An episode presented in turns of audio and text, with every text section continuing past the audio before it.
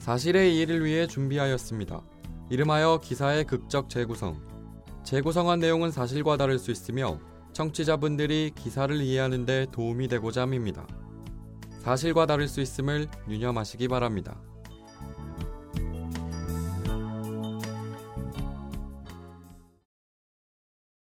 사장님, 우리 미성년자예요. 근데 술을 파셨네? 네? 뭐라고요? 이거 경찰에 신고하면 여기 영업 정지되고 아줌마 잡혀가지 않나? 우린 미성년자라서 처벌도 안 받을 텐데. 아씨, 지금 뭐라고 하는 거야, 너희들? 어떻게? 지금 경찰에 신고할까? 야, 태시가 112에 전화 걸어. 사장님, 아니 우리 그냥 조용히 나가고 사장님이 결정해요. 아, 너네들이었구나. 유흥주점 다니면서 술 처먹고 미성년자라고 뻗팅인 애들이 너네 내가 가만 안 둘 거야. 이미 너네 소문 사장님들 사이에 다 돌았거든. 내가 너네들 경찰에 신고할 거야. 난 벌금 몇백 내면 끝이거든. 근데 너넨 정말 혼 좀 나야겠다.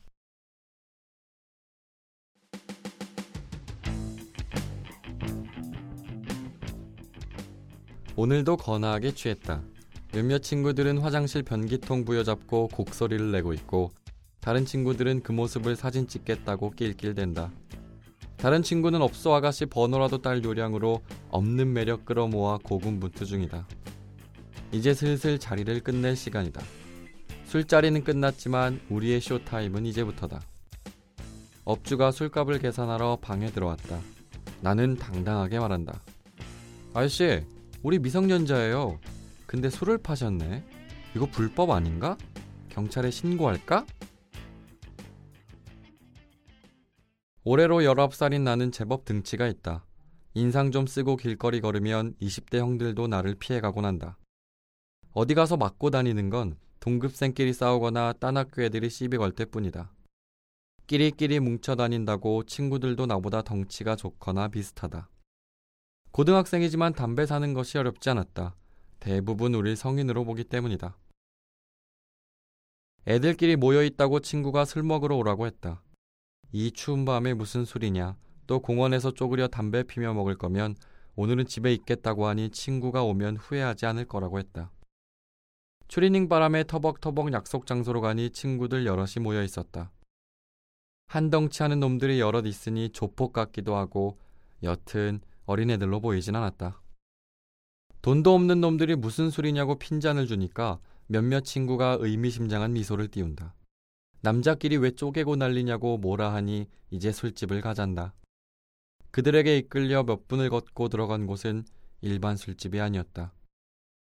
유흥지점이라고 해야 하나 단란주점이라고 해야 하나 어쨌든 룸에 들어가서 먹는 술집이었다. 소주나 먹겠거니 했는데 당당하게 룸에 들어가더니 들어보지도 못한 양주와 술안주를 시킨다.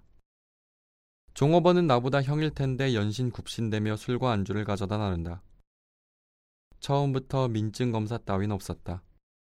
소주나 맥주를 파는 집이었으면 민증 검사가 더 철저했겠지만 술 한 병에 몇십만 원 하는 유흥주점을 감히 곱비리들이 올 거란 생각조차 하지 못해 민증 검사를 하지 않았는지도 모른다.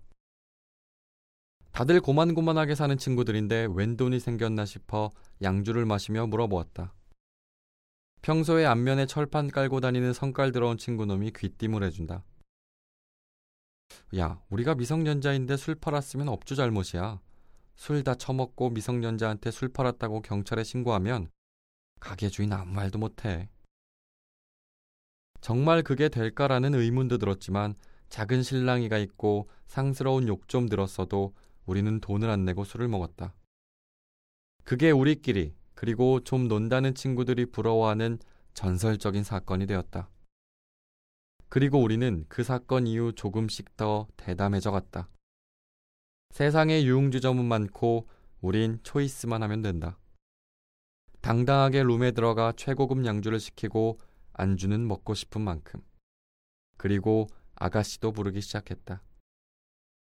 담배 연기 가득한 룸 안에 여자들은 남자와 껴안고 노래 부르고 있고 몇몇은 취해 잠들고 주인공 같은 나는 테이블 가운데 앉아 있으면 아가씨가 와서 술도 따라주고 다 큰 어른이 된 것 같았다. 엄마 아빠는 맨날 돈에 찌들려 사는데 나는 돈 걱정 안 해도 되니까. 그저 즐기기만 하면 되니까 더 멋있어 보였다. 우리는 또 전설적인 사건 하나를 만들었을 뿐이고 다음을 기약하며 우리의 무기를 사용하기만 하면 된다. 아가씨한테 계산할 테니까 사장을 부르라고 했다. 여사장이 온화한 미소를 지으며 방에 들어왔다. 늘 똑같은 패턴대로 우리의 쇼를 시작한다. 사장님, 우리 미성년자예요. 근데 술을 파셨네. 이거 경찰에 신고하면 아줌마 잡혀가지 않나? 뭐라고? 어떻게? 경찰에 신고할까? 야, 태식아, 112에 전화 걸어. 사장님, 아니 우리 그냥 조용히 가고 사장님이 결정해. 아, 너네들이었구나. 유흥주점 다니면서 술 처먹고 미성년자라고 뻗팅긴 애들이 이미 너네 소문 사장님들 사이에 다 돌았어. 내가 너네들 경찰에 신고할 거야. 난 벌금 몇백 내면 끝이거든. 근데 너는 정말 안 되겠다.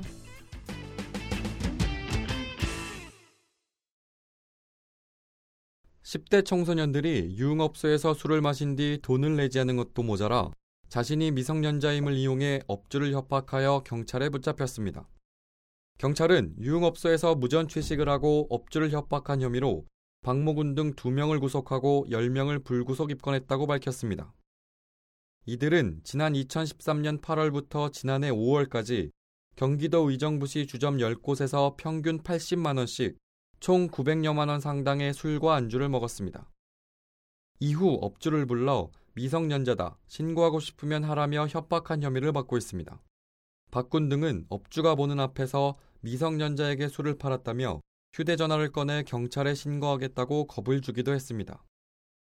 업주들은 이들의 덩치가 커 청소년인 줄 몰랐다며 이들의 신고가 두려워 술값을 받지 못했다고 진술했습니다. 한편 경찰은 나머지 공범 4명을 뒤쫓고 있습니다.